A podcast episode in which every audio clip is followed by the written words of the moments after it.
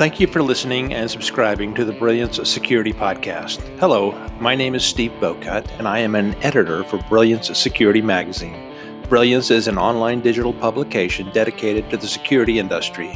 Our mission, and thus our name, is to illuminate the intersection of physical and cybersecurity. We cover both of these security domains by publishing original content about threats, hacks, products, and security strategies. We hope you will enjoy this podcast and visit us at brilliancesecuritymagazine.com.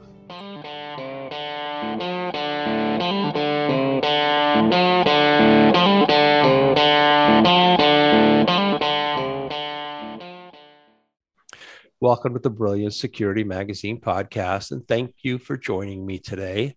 Uh, we appreciate your listening. So our guest, our guest today, so each week we have a guest, and our guest today is Jim Nitterauer. Jim is the Director of Information Security at Graylog. If you're not familiar with Graylog, Graylog is a leader in log management and security information event management. So I'm, I'm very excited to talk with Jim today. It's a, a fascinating topic. We're, the topic for today is how to move cybersecurity from a cost center to a revenue enabler. I know that that's what we struggle with in security hmm. all the time, particularly when we come hat in hand trying to ask for more resources. Um, and everybody wants us to justify those those those costs. So that's the topic for today. Before we get into the topic, let me introduce uh, you a little bit to Jim. Jim Nitterauer and his team are responsible for IT services, security, and compliance across the Graylog organization. He holds a CISSP and a CISM certifications, in addition to a Bachelor of Science degree with a major in biology from Ursinus College and a Master of Science degree with a minor, excuse me, a major in microbiology from the University of Alabama. He's well versed in ethical hacking and uh, penetration testing techniques and has been involved in technology for more than 25 years. Welcome to the show, Jim. Thank you for joining me today. I appreciate it, Stephen. Thank you for having me. I'm glad you to be here. This is going to be interesting. I'm looking forward to this. This is the age old question I think that everybody in security has struggled with at one time or another. So hopefully we can shed a little bit of light on it before we get into the uh, questions that I wanted to ask today, uh, I'd like for you, Jim, if you would take just a few minutes and, and talk about Graylog, help our audience understand who Graylog is and, and what your core competencies are, that kind of thing. Well, thanks for that opportunity. Graylog is a uh, basically first and foremost an open source log management platform. Uh, was founded by Lennart Koopmann, mm, I want to say nine years ago he was looking for a better solution for looking at log data and until he decided to write his own system. Over the years, it, as an open source project, it grew, it became more well known. Um, several years ago, he and some others got together and decided to uh, make a business out of it. So the way Graylog works, it's a um, open source project that you can download for free. You can install it on-prem in AWS. You can install it in Azure, wherever you want to put it, uh, hardware or virtually and it basically uh, in, ingests logs from any data source that you want to send to it. And then you can cross reference all of those logs, massage the data, look at it in different ways uh, to be able to see what relationships are happening among different devices, among different users on your network. Uh, Graylog then also, obviously, we have to make money. We're a business. so our revenue lines come from added support. So there's many enterprise customers who don't want to have the hassle of figuring out how to install it, do all the configurations, all of those things on their own. So they download the product, install it on-prem, and then pay us for support. There's also a couple of add-on services that we add on. One is called Graylog Security. Another one's called Graylog Illuminate. So those are tools that uh, allow users that are using the platform to better aggregate log data, create dashboards, correlate information uh, throughout their systems. And then the uh, other side of the business is we are rolling out a cloud uh, platform where people can just simply provision what they need in uh, AWS, and we run that cloud for them and manage everything. So it's just point and click, and you're done and up and running. So people use it for a variety of different things. Obviously, it's known more as a SIEM or a security platform, uh, but it can be used to um, log data from de- developers, log code errors, anything you can think of that you can push out to a log source, you can collect and aggregate and analyze using Graylog. Okay, awesome. All right, thank you. Appreciate that. All right, so um, I'd, I'd like for you, from your perspective, I think it would be interesting. It'd be interesting for me, and I think our audience would be interested in hearing about some of the costs that you're aware of that various organizations face while trying to protect their systems, infrastructure, and and data. There's a, lot of ways you could spend money doing that, but what what's what are some of those costs? Yeah, I, th- I think the biggest thing that, that I've seen that drives up the cost of security is not so much security as it is compliance. Many organizations are um, moving towards having SOC 2 compliance, SOC 2 Type 2 report. Many have ISO 27001 certifications, which they're kind of uh, on parallel. One is more of a US based uh, certification, the other one's more uh, European based, if you will. Right. Um, so those requirements often drive the need for certain kinds of tools to be in place because you have to prove that you're doing certain things within your organization, right? right? So that's usually what's driving the cost, if you will, to push those tools out, get them in place, meet the compliance requirements, and get that certification. So from my perspective, that's really what I see driving the cost. Unfortunately, a lot of compliance requirements don't um, don't mean that you have better security, right? You can put something in place. Think of it this way one of the requirements in a, a SOC report, for example, is to do some sort of routine user access reviews, right? Companies typically do that quarterly. Right. Well, that's not much of a security benefit, right? Let's say you've got an employee that left, uh, they got left in some high risk situation or high risk platform, their, their access remained and you didn't find it until your next quarterly review three months down the road. Yeah. So that means that that employee now has had access to that system for three months beyond what uh, they should have had access to it. So then you don't know what damage they could have done, maybe none, maybe some, who knows. Uh, but that kind of compliance requirement does not equate with security. And getting to what log management can do in that case is you can make up um, situations where you could monitor user access based on lists. So if you have a, a, list of verified or allowed users and you see a login to a device from a user that's not in that list, that log management system can immediately alert telling you, hey, that user that logged in shouldn't have been there. They're not right. supposed to be there. And somebody can investigate it more quickly, right. therefore getting you uh, better security without an added cost, if you will. Interesting. Okay. All right. Thank you. I appreciate that. Um, so, kind of the where we wanted to get through, where I wanted to get to in this conversation is so security is typically not seen as a revenue enabler uh, and, and, you know the the flip side of that if if i was sitting in the in the c suite and somebody came and said they needed you know some resources and they wanted to buy a new accounting software then it, it's pretty easy in my mind to see the justification for that. That's yep. going to help us, you know, be more mm-hmm. efficient, and we're going to you know, increase our profits and those kinds of things. So, explain explain to me, if you would, why security is typically not viewed as a revenue enabler, uh, like some other costs are. Well, I think one of the one of the issues besides compliance is that oftentimes the tools that we've bought for use within the corporation example if we're using office or google suite g suite whatever initially they didn't have security built into them, right? It was kind of bolted on at the end. You bought this thing, you bought Office, you installed it, you spent money on this thing, it improved people's productivity, collaboration, that sort of thing. But then adding security to that was another cost, a cost above and beyond mm-hmm. increasing the productivity. And I think what you're seeing is a is a huge change in that market to where just I'm just going to use Microsoft for an example. Their Office 365 product now has all kinds of different security features built into it that come with your license for Office 365.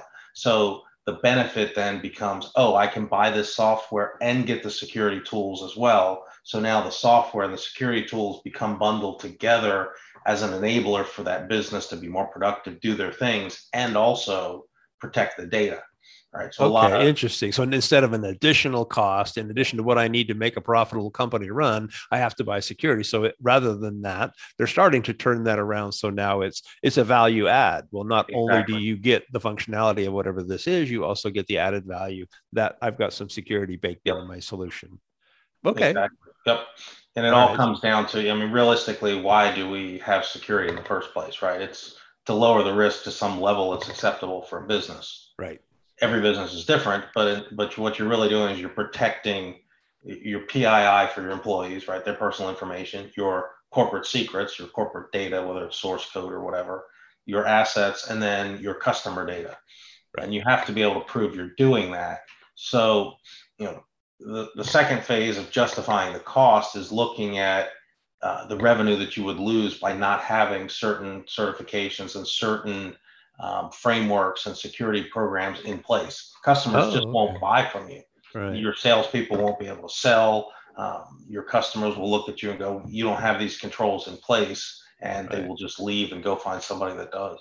Okay, and that makes perfectly good sense. And that, in fact, that's where I was going to go with the conversation. I was hoping to get you to explain how you can make security increase revenue, how mm-hmm. security will increase revenue. And it sounds like that's a perfect example of one way that it will do it. It, yeah. it could increase your sales, um, you know, your, uh, if you're meeting certain uh, requirements. Any other ways that you can think of?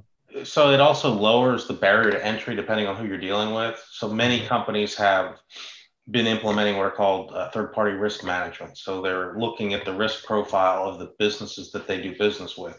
What is that? What data does that business their vendors hold from that company. Uh, what do they do with that data? How do I get it back? How do they manage it? What kind of security controls do they have in place? And depending on what you present to them, uh, you may elongate or shorten the sales cycle if you need a particular vendor, right? As right. you flip that around, if we're a vendor for our customers, if we've got the right amount of security and compliance controls in place, the right certifications, the right people, and the right processes, they look at that and go, okay, we don't need to do this much due diligence, you know, 10 hours, we only need to do two hours of due diligence. So it cuts down our cost, our input, what we have to do. It cuts down the cost to the customer, makes everything easier for the customer to buy in the long run. Yeah, now everybody is so hyper focused on supply chain or third party vulnerabilities, mm-hmm. uh, rightly so. I And there's there's mm-hmm. some real uh, exposure there. And so, um, and, and, I guess you can see how that comes back to compliance. So if I'm out looking to build my ecosystem and looking for supply chain partners, um, I need to see that these people comply mm-hmm. to certain things, right? So the easier that they can prove that to me, the more likely I am to bring them on uh, into my ecosystem. Yeah. Uh, a, a perfect example of that is if you were providing a service to the federal government and you were FedRAMP certified, mm-hmm. you would go from literally months of security review to show me your certificate you're in the queue now it's just a matter of us approving it i mean right. it's literally that much right. of a change based on you having that certification for yeah. um, providing services to the federal government yeah although that that see we started out talking about how compliance doesn't always mean security. And so we've yep. kind of you're still kind of in that box though right? So it's okay you comply you we can check these boxes. So now you're in my my mm-hmm. ecosystem. Mm-hmm. you're a supply chain partner for me. Um, but how are you really secure or have you just you know you you're you're compliant and there's yes. a big difference. So yeah. Yeah and they're not the same right? That's not always the same. And as you get more into the federal government than this 800 171 this 853 yeah. there's less room for interpretation and less room for um, uh, people to slip through the cracks and not do things compared to right. a SOC 2 review. So it's a little bit more stringent. But at the same time, you know, what they're taking is the shotgun approach and saying, all right, we've got, we've, we've thrown all these controls out here. They've met 80% of them. They've got their certification. They've addressed the 20% that they don't address. That gives us enough level of trust that we can go out there and we've done our due diligence, right? Does it mean we're secure? Probably better than most, but are we 100% secure? That's up to us, right? Up yeah. to us and our risk. Of so it's course. a different different thing, if you will. Yeah. Okay, so your area of expertise is log management. So let's let's focus on that. So how can log management um, reduce or eliminate some of those costs that an organization is going to face? Yeah, so depending on what you're logging, right? So I came from a different company. I've been with uh, Graylog for about five and a half months now. Uh, the company I worked for before, I used Graylog quite extensively to look at um, signs of compromise in DNS traffic for our customers. We offered a DNS service to our customers. We logged every DNS query that was made. We didn't keep it for very long, but long enough that if we saw something malicious, we could go back and we could go to that customer and say, hey, your IP address, this machine internal in your network is making these DNS queries. You might want to go take a look at that. Right. Right. Um, so how does that improve their security? Well, they hired us, they paid us for a service based on number of users, and we are able to find that compromise within their network very quickly. And it was a very small price for them to pay, like a dollar per user per month. Right. right. So that little security expenditure for that customer resulted in a great amount of uh, return for them because somebody else was looking at their network and seeing what was going on inside of it. Now, for us as a company, what we did often was we would look at um, our developers used it extensively. They would use it to log all of the errors and exceptions that were within source code running in uh, in our staging and production environments. So when they saw a problem in their dashboard, they were able to address it before it impacted the customer and before the customer was able to say, "Hey, there's an outage. I want the SLA to kick in. You need to kick back money, pay me back money." Right? So we would lose revenue if we didn't address it quickly. So mm-hmm. that looking at the logs being on top of what's happening in real time reduced the payback on the SLAs, if you will. So it kept more revenue in the company. Okay. And so does that go back to where we kind of started, where it's it's really time to mitigation, right? So if yep. you're if if you're ingesting these logs and analyzing this data real time, mm-hmm. you're going to find anomalies and things that need to be looked at yep. much sooner than if you wait till the next you know compliance review oh and, for sure yeah real-time monitoring is definitely the way to go yeah okay awesome all right cool. So it looks like we've probably uh, used most of our time but i like to end with kind of an open-ended question. The, the mm-hmm. essence of this question is what did i fail to ask that i should have asked? But, but what else does our audience need to know about graylog and or about log management? Oh, about log management. Well log management can save save you countless hours of frustration and problems just based on what you just said earlier, right? Monitoring things in real time versus looking at security and compliance being aligned, right? Compliance, you're doing things at some cadence, weekly, monthly, quarterly, whatever. Uh, real time compliance monitoring combined with real time uh, anomaly detection within your environments is definitely going to lower the amount of time that it takes your developers and your engineers to fix problems and it's going to make your customers happy. It's going to keep your downtime lower. It's going to keep everything within your sla if you're doing it correctly. Mm-hmm. and um, you know from a security perspective there's many many things that you can use a log aggregation platform to look at um, anywhere from you know, if you use a VPN, are my VPN users logging in from expected places? Are they logging in from two different places at the same time? Right, yeah. right those sorts of things. Uh, you can see all of that information if you're properly logging everything that you need to be logging. And your, your endpoints, whether it's Mac or Windows or Linux, can be shipping logs to uh, Graylog. You, if you have an internal um, security operations center, it's a great tool for them we know that there's people that use for uh, that use Graylog to uh, get an advantage when they're uh, doing these CTFs, these contests where they're trying to hack things and win points, right? Capture right. the flag contests. So there's any anything that you can log and aggregate, you can view it with Graylog, and you can use it to to help improve your efficiencies and make yourself aware of what's going on in a much uh, much quicker time frame. Okay, and and you mentioned that there's a a uh, solution that Graylog offers that specifically for security gives you a dashboard and those kinds of things. Yep. So I'm assuming that you can go in and you can you can set your alerts on you know whatever you want. Um, yep. Quite customizable. I, I would assume that you can set all the alerts that you want to look for the data that that you need. Yep. Very customizable. One of the sayings that we have around Graylog is that if you need a certification to use it, we've failed. Oh, right? So the log aggregation platforms are very good, but you have to be an expert in using that platform and their particular query language to be able to get much useful data out of it. And we just don't have that approach. Yeah. you know uh, regular expressions pretty basically and can use the word and and or and understand the difference, then right. you can pretty much find anything you want within the Graylog. It's just point and click and type, and away right. you go. Awesome. Okay. Thank you. Well, Jim, thank you so much for your time today. I, I appreciate you taking some time out of your day to help us understand the log management and how that can save some some costs and security. And a big thanks also to our listeners for being with us. And please remember to like and subscribe if you find this podcast interesting.